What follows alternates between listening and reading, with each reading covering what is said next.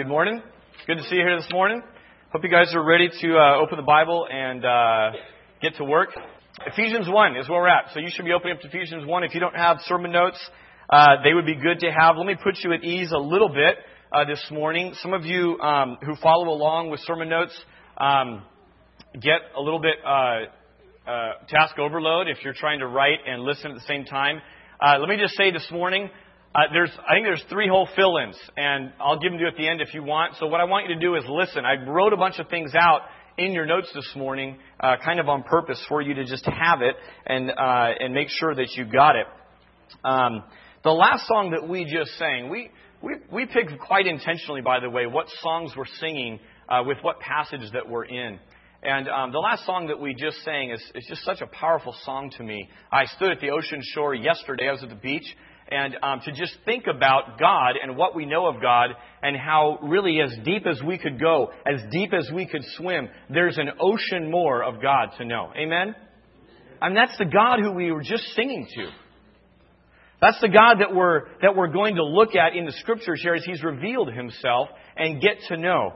Uh, and that's why we take the Bible so seriously. That's why we want to go through the Bible and say, Lord, we want to know you better. We want to grow in these things. I want you to look at the screen for a second, and I want to ask you this question. Have you ever had your brain hurt?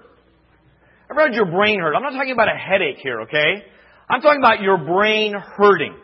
Let me throw out a few things in relation to God. As you get to know God, your brain ought to feel just like this guy periodically. All right? You ought to just go, ouch, stop, Lord. I can't handle this anymore. And you need to kind of pull back and take a walk, take a breather.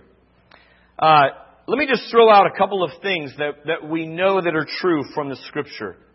The Bible that we are going to look at this morning, the Bible is the work of human authors and yet the very words of God. That ought to make your brain start to hurt a little bit.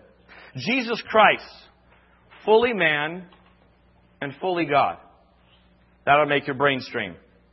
God is huge and unknowable, like we just sang about, this ocean God that we barely get to know, and yet He's intimate and knowable. Two seemingly contradictory truths that reside quite peacefully side by side in the Scriptures. Here's another one. The Christian life is lived in total commitment and discipline of self, and yet salvation is all of Christ. There's nothing you could do to earn it.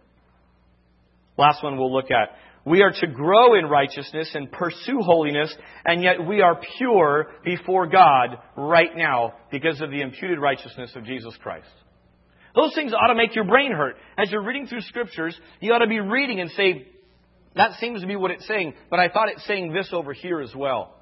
And sometimes there are truths that just stretch us. Let me just say this that I believe hard passages and concepts, remember, they're inspired by God. Now, these are in your notes, you don't need to write anything down. But here's what I think they at least start to do. Here's just a couple observations. One is that they reveal the complexity of God. God has a very simple message. Whether you can read or write, whether you're a king or a pauper, you can understand the gospel. Isn't that amazing? All through time, that's been totally true. This simple message that children can understand the good news of Jesus Christ. And yet, the brainiest guys that have ever lived in all of history have spent their entire lives with their nose in a book and they haven't come to the depths of God. God is a complex God. You ought to be thankful that you can't reach the outer limits of God. Because if you can reach the outer limits of God, chances are, not chances are, He is an idol made in your own image. God is complex. When you get ideas in scriptures that you go, oh, it makes my brain hurt, don't run to the aspirin. Start to realize maybe God's revealing something here that He's bigger than I can even comprehend.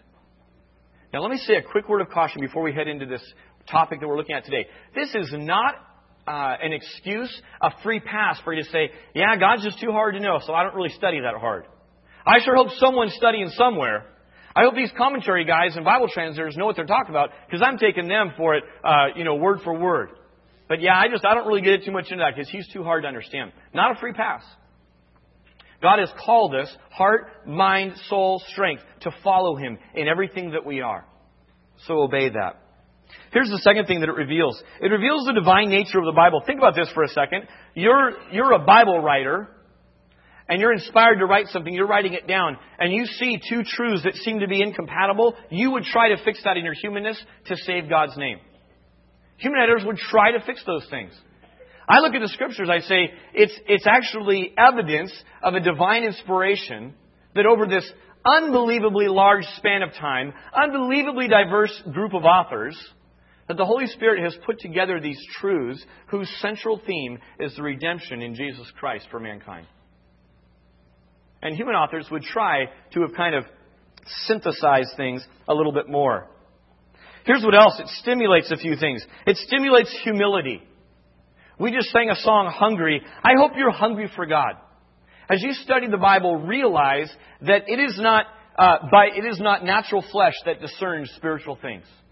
So every time that you open your Bible, even for just a morning quiet time, can I get someone to get me a, a bottle of water? I have the driest throat right now. Thank you. Thanks, Les. Les, get in the back. Um, not in my notes, just a, real, a reality that I'm, I'm dealing with. Um, so you're, you're going to open your Bible. You're going to have family devotions. You're going to have your personal quiet time. You know, it's a great exercise just to read. Say, God, what I'm about to do is a spiritual exercise. I need spiritual eyes to see it. Would you reveal these truths to me? We ought to have humility in coming to the Scriptures. The song we just sang, Hungry, talks about the word I'm desperate for you. Difficult passages remind you of your dependence on God to understand truths. Finally, it should stimulate discipline and pursuit. It says it's the glory of kings to pursue a matter. Thanks, Les. And I hope that difficult passages and difficult concepts, I hope they trouble you in a way, but I hope you don't run from them. I hope they frustrate you, but I hope it doesn't give you to cause, cause you to give up trying to ever understand God. Uh, let me put it in this context for those of you who are married. Your wife and your husband will perplex you at times. Amen? A hearty amen. They will frustrate you at times. Amen to that as well. However, the pursuit, right? The relationship. You keep going after them and you keep growing in your knowledge of them. I hope when your spouse says something, a like or a dislike, a frustration of theirs, I hope that you file that away and you get to know that and you understand that. Our walk with God, our, our striving after God, is going to be a lifelong pursuit. My constant prayer is God, I pray that this coming year I'm more in love with you and I'm more knowledgeable about you than I ever have been in all of my life. And I've been through seasons of life where I say, I ought to be so much in love with God right here. Why am I stagnant? And I was more fired up about Jesus back in college than I am right now. Lord, I want you to change that. And I get, I get dependent, I get reminded of my dependence on Him. Here's where we're going this morning. On the cover of your bulletin this morning, it just says love by choice. We're going to talk about a few things this morning. One is the idea of predestination. It's also called the doctrine of election. This is a massively important doctrine to understand. And if you want to pick a fight, even if you don't know you're trying to pick a fight, go walk into any Bible college, Christian college at their lunchtime uh, on Monday and walk in and throw out the term predestination. And I promise you, like people will just gather around and want to discuss and, and, and talk about things and this and that. If you don't know where a Christian college is, just blog about it on some public forum. You'll just have a, a heyday going about this. This is one of those things that, that just through the ages has kind of stirred up controversy and stirred up debate. Secondly, how does God's choosing us which we're going to see in verse 4 of chapter 1, which is sometimes referred to as divine sovereignty. So you have a divine sovereignty, and how does that and our belief or deciding come and follow me? Human responsibility. How do those relate to each other, and how do those play out in our salvation? Thirdly, we're going to look at the gift of God defining the relationship for us. The old DTR talk that sometimes people have as they're starting to date, starting to wonder where this whole thing's going. God has defined our relationship for us. And what I want to show you this morning is it's a massive gift to be shown by God where this relationship started, where it is right now, and where it's heading. It takes a lot of pressure off. It's important to look at things from God's point of view. And one of the problems that I think uh, underlies this whole debate is that, is that um, we are, in some ways, we struggle to ever outgrow kindergarten. In kindergarten, it's totally appropriate to view the world through me and my lens. If you're doing something around the corner from my sight, it's not even happening. It doesn't even matter. It doesn't compute. It's not in my world. But if it's right in front of me and it relates to me, then let's talk about it. It has relevance and let's discuss it. The problem is when we approach God in that way from, let's say, a man centered point of view, we run into massive problems. Because we reach these limitations that we talked about. If this building represented our capacity, there's a whole world out there that exists, but we can't get there because we can only live within kind of the realm of our four walls. So as we start off this morning, here's what I thought I'd do. I thought I'd take us back to Genesis 1, just for effect. Turn to Genesis 1 right now. Turn all the way back to the beginning. I'm going to take us from Genesis 1 up until today. So get comfortable.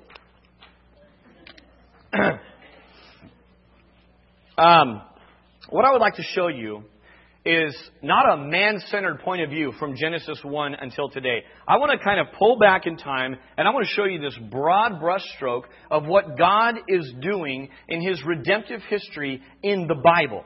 Okay? And you're going to have to kind of hang with me, but we'll, we'll get through it. What I want to propose to you is this that all through the scriptures, there's this idea of covenant love relationships that God enters into with different people throughout time. Uh, I'm going to kind of uh, walk around and, and, show you a couple things. Uh, first of all, anyone know what kind of leaf this is? We're in Genesis 1. Yeah, fig leaf. I cut this from my house this morning. My kids were questioning what I was doing. They're going to get to find out right now. But um, I would like to ask a question of, uh, of David right here. Sipping his hot chocolate. Looks pretty good, buddy. Um, David, this might be a little bit embarrassing, but how'd you like to wear this to church tomorrow? I mean, next week? No? You sh- shake your head no. That's a good, that's a great answer. Yeah. Give it up for David right now. Um, who, who do you think I'm talking about? We're, we're, we're turned to Genesis 1 right now. This is a freebie, kind of an easy one. Who am I talking about in the covenant love relationship that God enters into when I'm holding up a fig leaf? Work with me. Current. Adam and Eve. Okay. Let's stick with Adam right now because that's, uh, that's the, the, the, person we're going to talk about.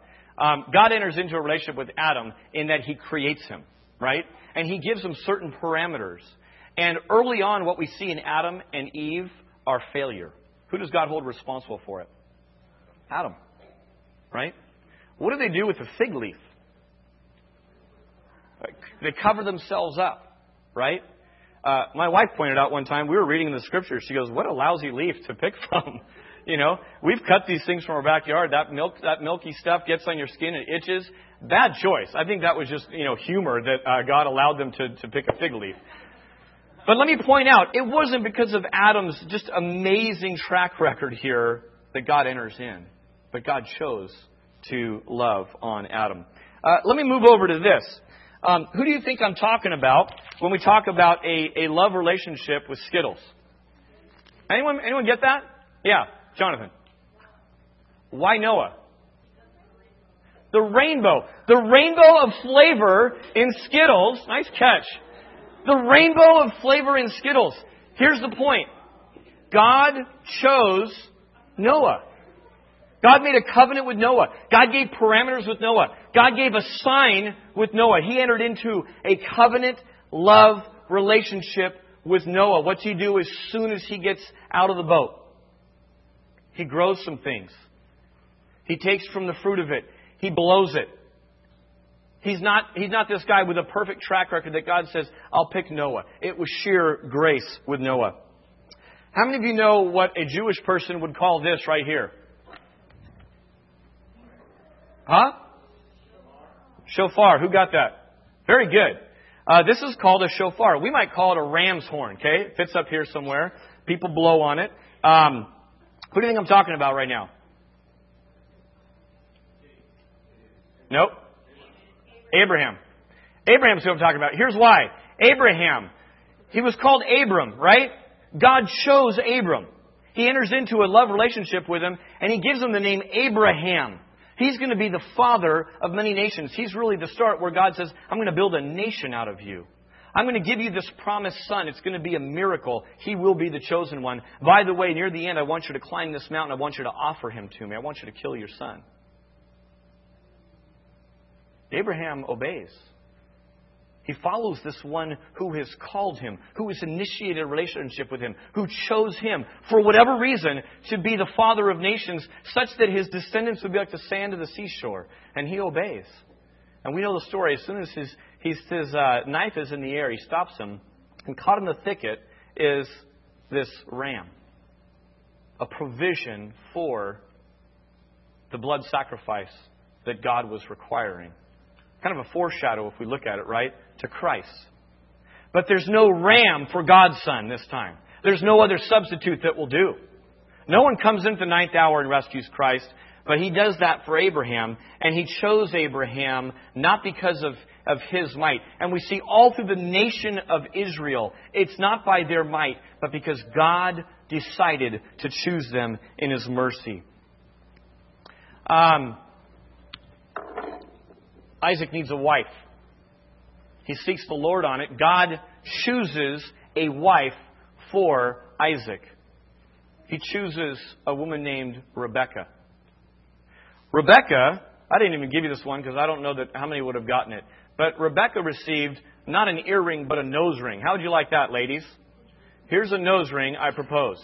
Uh, that's how they did it, and there were some bracelets involved and some other things as well. But they saw this as election from God. She was chosen by God. She gives birth to twins. That keeps the line going with Jacob. God chose Rebekah. God orchestrated the choosing of Rebekah and loved her. Um, how many know what kind of bush this is right here? Anyone? If you know, come look at it closely because it grows in my backyard and I don't have a clue. Let me help you out. Let's pretend this is on fire. Who am I talking about? Moses, right? All right. So uh, if this thing's on fire, I'm kind of freaking out because it's not burning up. There's not a lot to it. If it starts talking to me, I'm paying attention, right? We're tracking with that. Um, Moses is actually out in the desert, and uh, and he's kind of running. He's actually off in no man's lands. He's in just kind of the middle lands right now with his life. God looks down at Moses and he starts to talk to him. And Moses, after being given this, this, this calling, saying, You're going to lead my people out of slavery, do you guys remember his response? His response, in essence, was a song we sang a couple weeks ago, Who Am I? Basically says, Lord, you got the wrong guy. Who am I? He understood that from a human standpoint, he was a lousy leader. God had other visions for him, other pictures for him. In his human capacity, this building, he says, God, you got the wrong guy. Pretty audacious to be talking to God, who's showing you this miraculous sign of talking through a burning bush, but that's where he went with it. God was sure in his choosing, entered into a love relationship, covenant relationship with Moses, and continued blessing. Um, if, I, if I get over here and hold a guitar, point to that guitar, uh, who do you think I'm talking about? We're, we're fast forwarding. Who? David. The guy rocked out. Okay, now it was in his day, so it sounded a little bit different. But he's jamming on the harp. He's jamming on stringed instruments. He loves the cymbals. Uh, he wrote all kinds of music. You know what God did when He chose David? He intentionally went outside, completely outside the realm of what everyone thought was humanly reasonable. Dad didn't even bring him in as one of the possible choices. He's like, surely it's not David, so let's just cut to the chase and get to which one of my sons is it? It's not any of these. I'm going to sit down and wait until you bring the right one. God chose to love David. Did David choose to be king? Yes or no? No. God chose it. Let me move on. Um, I hold in my hand here the communion elements. We're obviously talking about Christ right now. And as you look at Christ and you look at the body and the blood that we see all through the scriptures, go read the Gospels looking for this. That God had a preordained plan of why his son came. He allowed Jesus to go through his life and live his life and do things, and periodically Jesus is just dropping hints to those of his contemporaries saying, this is happening so that this will be fulfilled. Ultimately, God allows Jesus to die. You want to look at this theologically. We looked at this, I think, at Easter time. Who really put Jesus to death? It wasn't, don't take your anger out anywhere else. It was God who allowed to do it, right? In fact, He predestined things to occur, and He orchestrated this in such a way that Christ died, really, the hand of His Father, for payment for us. Now, you could look at all of this and say that's all Old Testament. God did crazy things back then. That's not true now. Uh, let's just move on beyond Jesus. Almost done. We're in the New Testament now. I promise you, Peter didn't have a fishing pole quite like this. But some disciples were just working stiffs. They're just trying to make a buck, right? They're just out working. And Jesus comes along and says, I choose you. You come and follow me. What they did was they left, they left their Barbie fishing pole. No, they left their net and they went and followed him. Jesus choosing out for himself 12 that would come and follow. We could move on beyond the, the disciples. Think about your calling for a minute. Now, with, with all of this history, okay, leading up to Pastor Paul writing a letter to Ephesians. Remember, he's not trying to undo certain heresies here. He's trying to give them just a gift. Ephesians is this pretty miraculous book for us. Well, they're all miraculous, if you think about it. But Ephesians is such a gift. Let me read for you our passage today, and I want you to read it with all of that covenant relationship uh, in mind as we go to read this. And I want you to think of how the people in Ephesus would have thought about this. Actually, before we read, um, this is in your notes. How did any of the people that we just mentioned come into a loving covenant relationship with God? God chose them. Church, how did we come into a loving covenant relationship with God? God chose us. Second question, what was God's choosing based on? Merit or grace? Every time, grace. What is God's choosing of a church for himself based on? Grace. Third question, who is glorified by your salvation, by Moses' choosing, by Abraham being the father of nations? Abraham, the hero of the story, or Almighty God? Almighty God every single time. Do they get to have just a little bit? No. Honestly, God is working through them. Does He use human authors to write? Absolutely, He does. But God gets the credit. God gets the glory. Were it limited to their ability, it would be the size of this room and it wouldn't have transformed your life and mine. Now, let me read Ephesians chapter 1, 1 to 6. Paul, an apostle of Christ Jesus, by the will of God, to the saints who are in Ephesus and who are faithful in Christ Jesus, grace to you and peace from God our Father and the Lord Jesus Christ. Blessed be the God and Father of our Lord Jesus Christ, who has blessed us in Christ with every spiritual blessing in the heavenly places. Even as, as He chose us in Him before the foundation of the world, that we should be holy and blameless before Him. In love, He predestined us for adoption as sons through Jesus Christ, according to the purpose of His will, to the praise of His glorious grace, with which He has blessed us in the Beloved. God, right now, as we open your word, as we look to it, we already acknowledge that this is a difficult passage, but we praise you, God, that it reveals a God beyond our understanding. We ask, Lord, right now for a humility and a desperation and a discipline to understand, to figure out what you have for us here. Why you would leave us with passages inspired by your Holy Spirit. In Jesus' name, amen. The whole idea of the doctrine of election really centers on two things choice and uh, initiation. Choice by both humans and, and, uh, and God are seen in Scripture. And so that, that's where the rub lies, is that there appears to be these two kinds of truths. I left in you a direct quote from one of the um, word studies that I did here on the word chose, so that we could see that it's in this, this aorist tense. And the whole bottom line of it is this that it signifies that not only is it God who chose, but He chose it for Himself. We'll get in a second as to why He chose people for adoption. But chosen slash election language runs through the entire Bible. We've already walked through a certain level of the scriptures just by showing you a few items that I hope kind of jog your memory. But God the Father, starting in the Garden of Eden and working all the way through, uses chosen election kinds of language. Read the Bible sometimes. I've been, I've been immersed in this for about a month and a half. So my quiet times are taking me through various portions of Scripture. And God is just popping these things out to me that I've never really seen before because I haven't looked so focused on it. Chosen election language is all through it. God in Jesus uses chosen election language all through his time here on earth. I was reading through John 13. And in John 13, it's one of those passages we're going to look at a second in John 6, but where it kind of shows this tension. It shows the tension because it talks about the fact uh, that, that he says, I'm not talking to all of you. This is the Last Supper. I'm not talking to all of you. Not all of you are clean. There's one of you who's going to betray me. He was chosen to be part of the disciples, but he wasn't one of the elect. And there it is right in John 13 where Jesus is using this chosen elect language.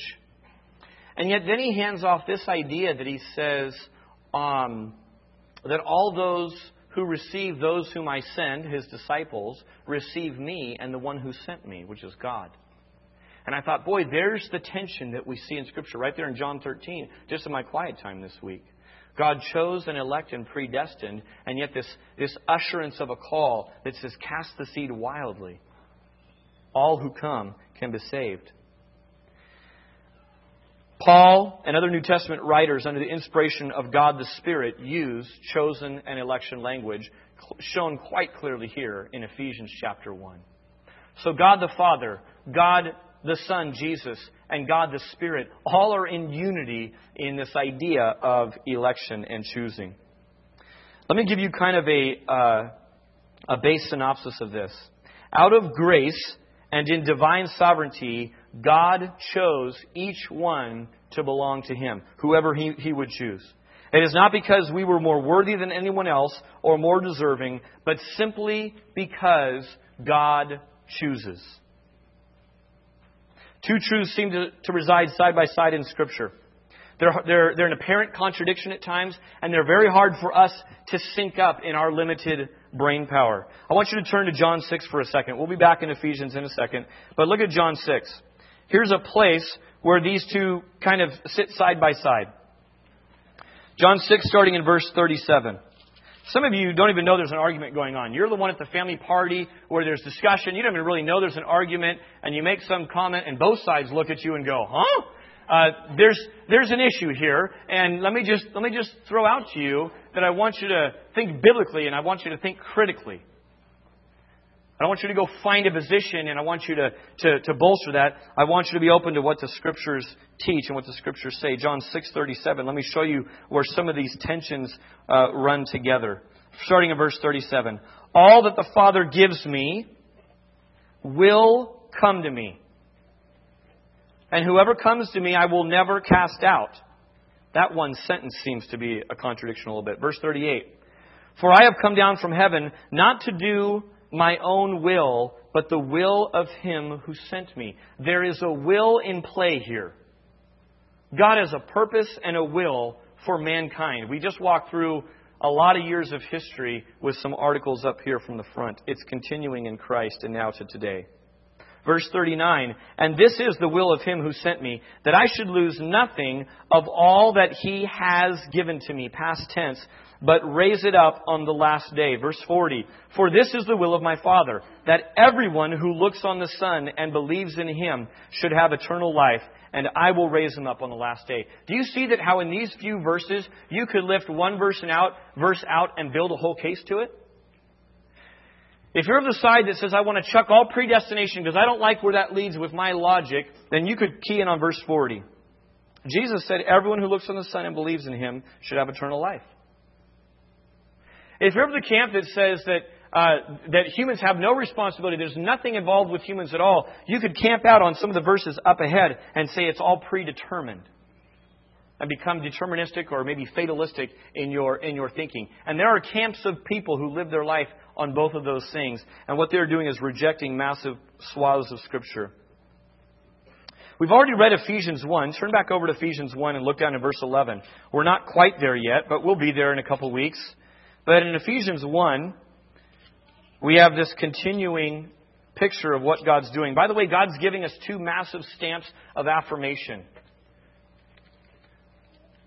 This one we're looking at today is this this idea that you are adopted, you're chosen to be part of my family, and you have equal rights as, as any other in the family. And so we walk out of here as those who are found in Christ and say, I'm adopted by God, I'm no longer orphaned. That's a massive affirmation that we give, that we get from God. Verse 11, that we'll get to in a little bit, is this inheritance that's coming. This future reality of where this relationship is heading. Look at verse 11. In Him, talking about Christ, we have obtained an inheritance, having been predestined according to the purpose of Him who works all things according to the counsel of His will. Predestined, purpose, and His will. You see these big, powerful words that are being used? God has a plan, and He's working it. Here are some human response verses that I want to point you to, just to kind of get you started on um, some of the things that you will see that are, that are somewhat in tension. Romans 10:9, many of you have heard this verse. If you confess with your mouth that Jesus is Lord and believe in your heart that God raised him from the dead, what? You will be saved. You take out Ephesians 1 from this verse, it becomes some kind of a chip, cheap magic trick formula. I gave some lip service. I believe in my heart. Where's the magic? Give it to me, God. I guess I'm saved. There's some people who were going around like charlatans, drawing for decisions, drawing for numbers that said, I had this many decisions. Well, there were a lot of decisions to follow Christ, weren't there? As long as he was dishing out free food, as long as he was saying things that were kind of tickling their ears. What we see in the scriptures is there's this line in the sand drawn periodically by Christ himself to kind of weed out some of these quote unquote decisions. Some tension here. Let me, let me read from you uh, one chapter before that, Romans 9. Romans 9 says this When Rebekah had conceived children by one man, this is the same Rebekah we talked about, our forefather Isaac, that's her husband, though they were not yet born and had done nothing either good or bad, catch this, Paul's reasoning uh, for these two twins, one being chosen, one not, is this in order that God's purpose of election might continue. He's been electing all along. Now that it might continue, one child is going to be blessed and the other rejected. One's going to be the father of nations and in line, and the other is not. Paul's logic there is that there is election. John 3:16 for God so loved the world that he gave his only son that whoever believes in him should not perish but have eternal life. That sounds like cast the seed wildly. That sounds like it's open to all. John 6:44 Jesus says, "No one can come to me unless the Father who sent me draws him." Do you see these two truths sitting side by side in Scripture? Do you see why people through the ages have had a hard time going, we want to make these mesh perfectly to fit our logical brains of where this all fits, and it's hard. It's back to the brain strain picture. Um, one more. Oh, we'll skip them. Romans 11. 13. This is two chapters after these things Paul's writing. Do you see why Peter at one point says, yeah, some of the stuff Paul writes, it's kind of hard to understand. That's an apostle talking. I'm pretty proud. I'm pretty. I'm pretty in good company when I go. What are you talking about, Paul? Peter had some issues understanding him. Here's where Paul says later on in Romans, two chapters later, Oh, the depth of the riches and wisdom and knowledge of God. How unsearchable are his judgments and how inscrutable his ways. For who has known the mind of the Lord? Or who has been his counselor? Or who has given a gift to him that he might be repaid? For from him and through him and to him are all things. To him be glory forever. Amen and amen. That's what he says. This is heady stuff, church. I put these quotes in because I wanted you to have them. I think they're uh, really insightful and helpful. John MacArthur says this God's sovereign election and man's exercise of responsibility in choosing Jesus Christ seem to be opposite and irreconcilable truths. And from our limited human perspective, they are opposite and irreconcilable. That is why so many earnest, well meaning Christians throughout the history of the church have floundered trying to reconcile them.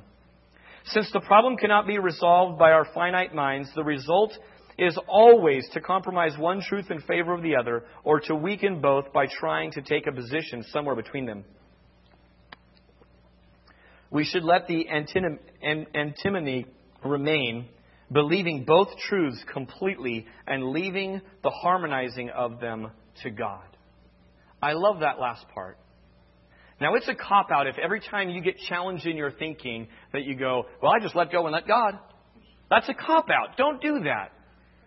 That's why Christians sometimes bear the label of being weak minded, of being foolish and frivolous with the logic that God gifted them. Do not do that. Jesus never called us to check our brain at the door and follow him.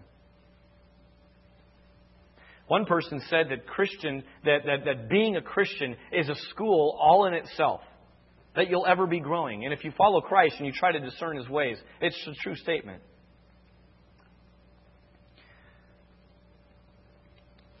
Here's some other tensions that the church has decided to um, make sweeping decisions on, leaving out whole portions of Scripture. Here's one hell. I don't really like where hell leads. It doesn't seem very nice. We're going to not teach on hell. Well, then you have to rip out whole chunks of Scripture. You have to go against the teachings of Christ. You have to go against a whole bunch of things. Uh, judgment. I don't really like judgment anymore. That doesn't seem like God.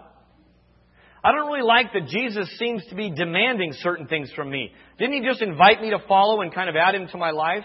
No, he makes demands, as God has all along in all of Scripture. So we can chuck those, or we just got done with our demanding series, which says we may not like it, but here they are in plain Scripture. Let's talk about it. Let's talk about more than just uh, some of these things that we put on bumper stickers and t shirts. Don't let your desire for God fit your. Uh, don't let your desire that, that God fits your ability uh, to, to reason go beyond the clear teaching of Scripture. In other words, taking whole portions of Scripture and saying, those don't jive with these other things I know about it, so I'm just going to move forward with, what, with this part that I like better. What you're doing is you're creating an idol for yourself. What you're doing is you're going to end up on a news article someday and, and in, the, in the vein of David Koresh, you're going to be starting a cult. That's how cults form. Is you take and key in on one portion of Scripture to the exclusion of others. A friend of mine did some thinking and research on uh, this whole doctrine, and I've never seen it quite this way. And if you were asked to read that, you would be really challenged. So let me read it uh, for you. Oh my, I don't have it with me. Um, here's what here's what he did. On the left hand side is the English Standard Version. On the right hand side is, uh, parenthetically, it's called the self election version.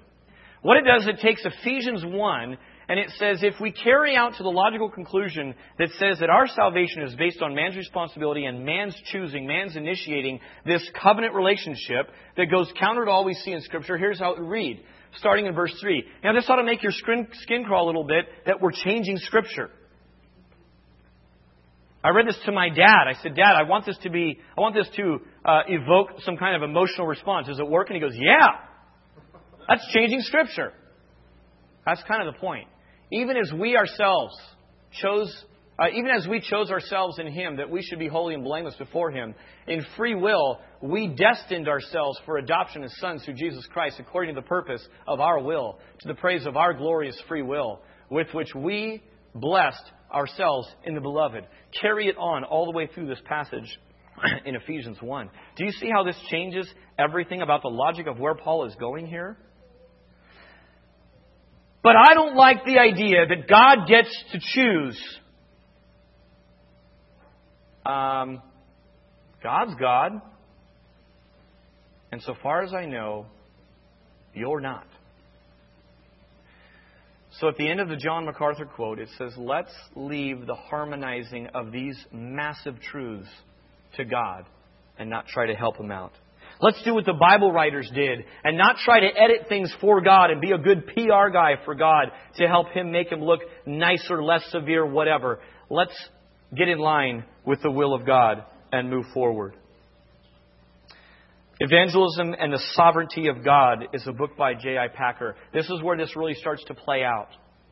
People say, well, then I guess I shouldn't even evangelize. I guess God already knows who's going to be there. Does God tell the church to evangelize people? Yes. That's our mission, is to be witnesses for Jesus Christ through the whole world. Get on it. Well, if God... Stop it! Get on what God's told you to do. Evangelism and the sovereignty of God are places where people start to find the rub and say, well, but, but, but, listen to J.I. Packer. I love this. Those who do this, those who leave off uh, the divine sovereignty of God are not content to let the true to, truths live side by side as they do in Scripture, but jump to the conclusion that in order to, to uphold the biblical truth of man's responsibility, they are bound to reject the equally biblical and equally true doctrine of divine sovereignty and to explain away the great number of texts that teach it. We talked in the very first week about credit. Let's give let's leave credit where credit is due. It's God choosing, it's God initiating, and we're getting in line with His will. The only way I understand the things of God is because God's given me a heart and a mind to do so. He's replaced a heart of, of stone with a heart of flesh. Why you, Dave? I really don't know that. The only reason that any of you have a heart uh, to follow God is because it's been gifted to you by God. I want to give you a couple of bottom line ideas. They're in your notes. Rest secure in your adoption. Rest secure if you're in Christ. Don't let the enemy come in and rip apart at doubts and, and, and tear this apart. Rest secure in it. If you haven't been adopted, if you are not found to be in Christ, here's what I would say respond to the call of Jesus to repent and believe on Him and be saved. Rest in your adoption or respond to it. Maybe you've been awakened here this morning and said, I'm not really sure that I'm in. I'm not really sure that I'm adopted if I'm found in Christ. Respond to it. Confess with your mouth. Believe in your heart respond to God's call. If you're adopted, it ought to cause a heart of thankfulness and praise. It ought to cause incredible peace that Christ leaves with us, gives to us, because it's not dependent on Ron's ability to uphold the Ten Commandments. It's not dependent on Laura to keep making good choices. All right, you made a good choice in choosing me to follow Jesus, but now you got to make a whole bunch more, or else it's all in question. What kind of terrible parents would Robert and Melissa Klinkenbeard be to their adopted son if that were true? That they held that over them. Not true, not the way it is. Are you worried about those who aren't chosen? I hope so. I hope you're worried about them. There are three hikers that were in Iran and they were uh, taken captive by the government there. One of them has been released, not in her own power. All of them were helpless to free themselves. One of them was freed. You know what? She hasn't gone off on a cruise and said, whew, that was quite an ordeal. Wowee, that Iranian uh, prison's tough stuff. But I'm just thankful. I'm going, to get, together with other people who've been freed from prison. We're going to have studies and we're going to just sit around and talk about our story and give thanks. You know what she's on? She's on a mission to save the other two who were trapped in an Iranian prison.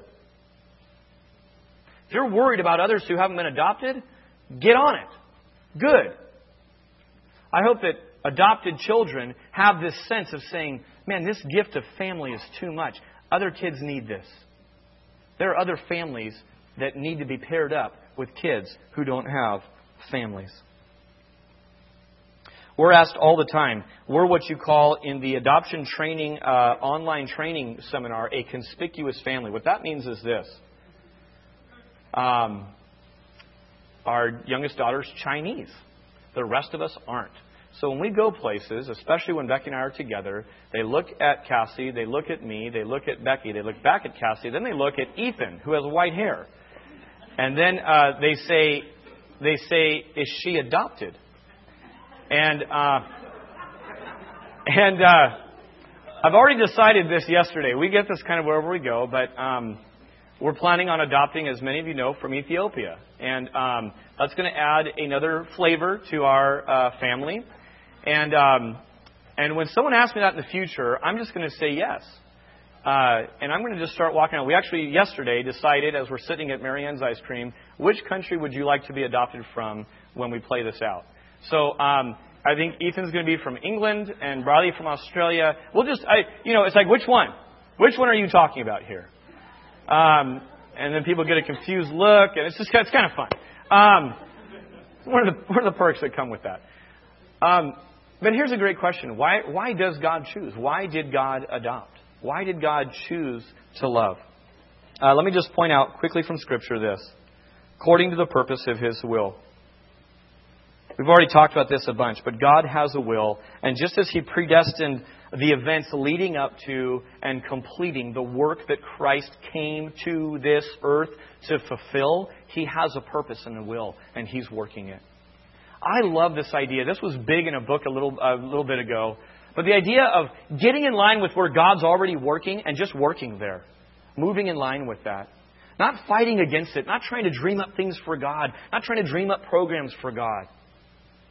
We've taken a little bit of a slow stance with this church because I know that the, the, the, the, nature of a church is that it will ramp up more and more program. And I'm not against program. But it's been so amazing to see that God's raised up from people. It hasn't just been this top down thing where a few people get in a room and say, we're going to be about these programs, but where God's stirring things up. This neighborhood garden idea, this is God moving this along. This is God working this, this plan, and it's so fun to be a part of it and to get in line with that. And it's so restful, isn't it, as a family, to just go, okay, Lord, we're wide open to your will. We don't have to run about trying to do things. That's like your hand just going crazy. You're like, stop!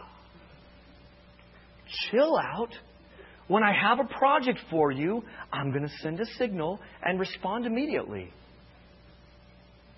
You see that? And if we're the hand of God, and God needs to know the time, he, we just respond. So, what are we doing, church? What are we doing, individual? To just chill out. Start to learn to really listen and know what's from the Lord. Some of you tell me these stories. You're like, I started to share with this person. I never share with people. It was totally God just prompting me, go talk to that person. I mean, I have com- I'm looking at faces, specific conversations, and I'm getting goosebumps right now. Because we're on the phone going, Do you see this is just God at work here? There's no way we could have orchestrated this. It just causes praise. According to the purpose of his will, Ephesians 1:11, we already read this, but having been predestined according to the purpose of him who works all things. It's all through this passage. And secondly, to the praise of his glorious grace. You know what choosing unmerited, undeserving people does? It highlights, it's like a trophy of God's grace. People go, Dave, you're a lousy speaker. You shouldn't be leading a church. I go, I know. Isn't that amazing? I mean, isn't that just like God's way? To take me and put me up there and, and allow me to, to be this trophy of God's grace? People go, Dave, you're nothing special. You this or that. I go, I know. That's the power of the gospel in this. I mean, that's why I cling to it in every single relationship and conversation I have. Isn't it amazing? It's not about me. But isn't it just like a gracious, giving Father to let us be the beneficiaries of His will? It is. We were meeting with some uh, couple, uh, a couple, not some couples, a couple that's, that's uh, about ready to get married. And when they brought up the idea of prearranged marriage, and this one girl said, I was talking to my Indian friend who, who is going to get prearranged marriage, and she goes, How can you do that? And she's just like, put it all in her face about it. I love this simple response. The girl says this well, why would I have any issue with it? My Father loves me. She wasn't trying to be super deep there. But I look at this and I just say, man, in any choice God decides to make, let it be said of my life that I say, it is well with my soul. My Father loves me. Why would I not want to leave the choosing in His hands? Is there another person's hands you want that judgment falling to? No. An almighty, all loving, all powerful God. I want to invite Rob and Ben up right now. And um, sometimes human adoption uh, kind of fails to grasp certain elements of of what's being talked about because we can uh, it kind of steers in a different direction. But I want you to listen to this song with Ephesians chapter one in mind right now, and um, sometimes having a human picture to it clears it up.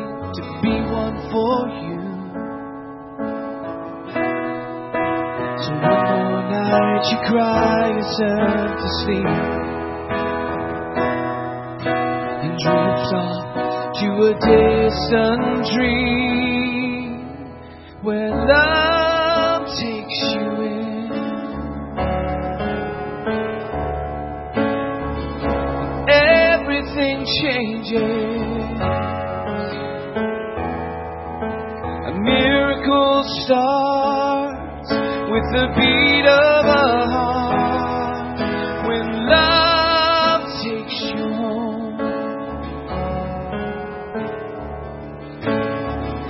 Says you belong here. Loneliness ends and a new life begins.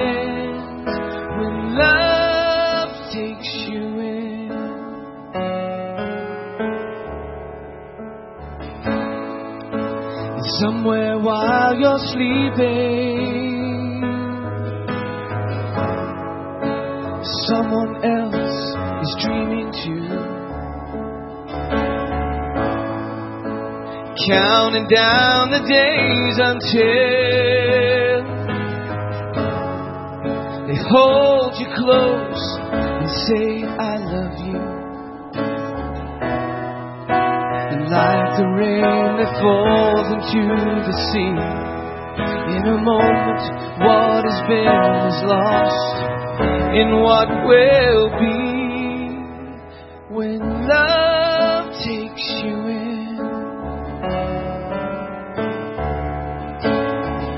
everything changes. A miracle starts with the beat of a heart, and this love will never let you go.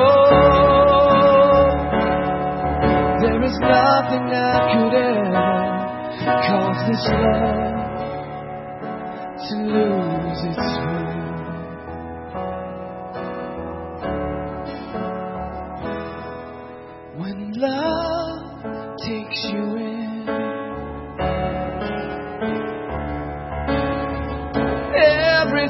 Changes.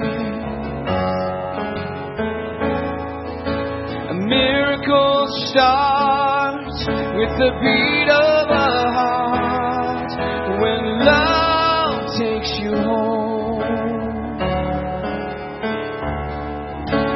Says you belong here. Loneliness ends and a new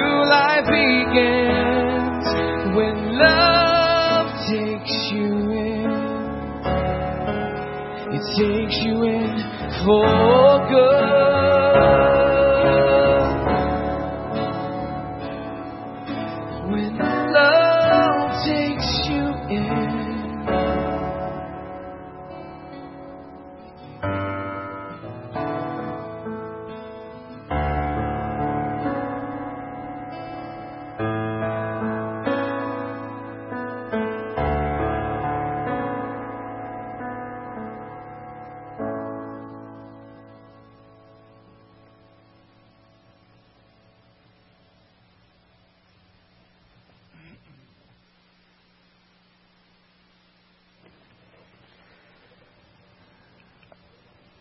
think that uh, as we read Ephesians 1, as we continue on in this study, bear in mind this letter was started off with this gift saying, Don't miss this. I think it grieves the heart of God that a gift like this turns into an argument. But maybe you've been to a birthday party before. Uh, I know it's really challenging as a kid. It's really challenging for my kids to see others get good things, and sometimes gifts cause an argument. My challenge to you is this. Um, as we as we wrap up this morning, but as we move forward in this, I want to just reiterate those those who are adopted by God and they hear a line that says that when you've been given a place to belong, everything changes. Your heart just res- resonates with that. And you go, yes, that's true. This family, this longing, this connection that I've longed for is here now. Some of you have uh, potentially been at church tenders for a long time. Maybe you've read certain things and you just go, I don't know that I'm in the family of God. Would you come and talk to me? We're going to have a welcome lunch here in just a couple of minutes. We're going to stick around and enjoy lunch together. Uh, community group leaders probably should have given you a heads up. It's going to be a fun week. There's just a lot of things that this stirs up and that this draws up. Bring this out with your community group. There's a bunch of questions in your in your handout this week to, to wrangle through. Let me wrap up with these three things. And don't let this sound academic, but, but being loved by choice, God's choice, God's initiation, God's covenant relationship with us resp- results in a couple of things. One is worship. It's an elevated view of God. You're humble, but you're ecstatic as a sinner that's chosen by God. You'll never let your, uh, your worship become dry if you're thinking this way, if you're understanding these truths. It won't become mechanical. It won't become just another Sunday. It'll define your life. Waking up and saying, God, you've chosen me. Be glorified in this. It'll change your prayer life. Not God, give us a safe trip every time. God, give me a comfortable vacation. God, your will be done. God's answered that in very humbling ways for me as an upfront person before. But I want you to know before I come in front of people, whether it's to sing, play music, do drama, or speak, or whatever, an ongoing prayer is God, your will be done. That has resulted in me missing key lines of a song and just going, eh, eh, ah. Heart rate skyrockets. Palms are now sweating. I'm missing chords. But I, but I literally at the start, I said, God, it's for your will. I don't know why God did that. Someone didn't come up and say, I became a Christian because you're so lousy. I've never had that happen. But but I'm committing it to the Lord. What if every day you woke up and just said, God, your will be done? Do you see how that's an act of worship? Do you see how different that is, though, than God, my will be done, and you put your stamp of approval on it? Lord, would you get on board with where I'm heading today and what I'm wanting to accomplish? You're able to see and savor the amazing grace that we sing, sing about when you understand that you're loved surely by God's choice, by the mercy of God. It also results in sanctification. God's will for every believer is not just heaven later, which is an unalterable reality, but also holiness now. Look at uh, 1 Peter 1.15. But as he who called you, who called you? He did. As he who called you is holy, so you also be holy in all your conduct. You get this backwards. You're not called by God and you just try to be holy to be one it, it gets all messed up. That's what Jesus railed against. He saved his harshest criticism for that. Uh, we're going to adopt from Ethiopia. We don't plan to bring the child home. Say, hey, here's your inheritance. You're in America now. Good luck with that. What we do is we rope a child in. We say, You're a Carlson now. Here's what that means. We're going to walk with you every step of the way. We're not going to give you more than you can handle, but you're going to be in tears sometimes because we're training you up and growing you up. Does this sound familiar, Christian? Has God ever left you? No. Does it feel like it sometimes? Yes. Should that cause you to cry out to God in dependence? Absolutely. It's comforting to know that God isn't done with us. Romans 8:29 For those whom he foreknew, there's the language again, he also predestined to be conformed to the image of his son, in order that he might be the firstborn among many brothers. God's not done with you. God didn't just save you and say, "Now just be on pause until heaven one day." God's got a purpose for you right now. That ought to be comforting and challenging. Uh, end part of chapter 8 says this What shall we say to these things? If God is for us, who can be against us? You know what the third thing it ought to cause is assurance. It ought to cause an unshakable confidence. Not in yourself, but in God who called you. Not in your goodness, but in Christ's goodness that was given to you. Unshakable confidence. Unshakable assurance. And those are the gifts God really wants from us. Band, come on up. I leave you with these three statements. Let your worship never be lacking. Know that you are never alone. And rest assured that God really is for you. Great lyric in a song I heard yesterday. That God really loves us after all. That after all of our human wandering and all the thoughts we had going on, that at the end of the day, God really does love us after all. God really did design us to be coming into subjection to His glory and His worship and His plan. And we've been fighting it all along because we're born rebels. I'm going to pray, we're going to sing a song, and then we're going to dismiss. Father, thank you for the gift of adoption. I thank you, Lord, that your heart is to set the lonely in families. Your heart is to spare us from our deserved punishment to come for our rebellion, for our treason against your kingdom. God, I pray that these truths that are driving into our hearts and brains would affect our prayer life. God, that they would affect our worship, that you would grow us up in our Bible study. That, Lord, as we speak as a witness for you, on behalf of you, and we seek, Lord, to be ones who you would allow people to be reconciled to yourself through ministry that we have. It boggles our mind. But God, you've adopted us. You've loved us by choice. This morning we affirm collectively that we don't deserve it, but we accept it. We receive it. And we rest assured in that choice. Amen. Why don't you stand with us? We're going to close the song that um, speaks of some of this.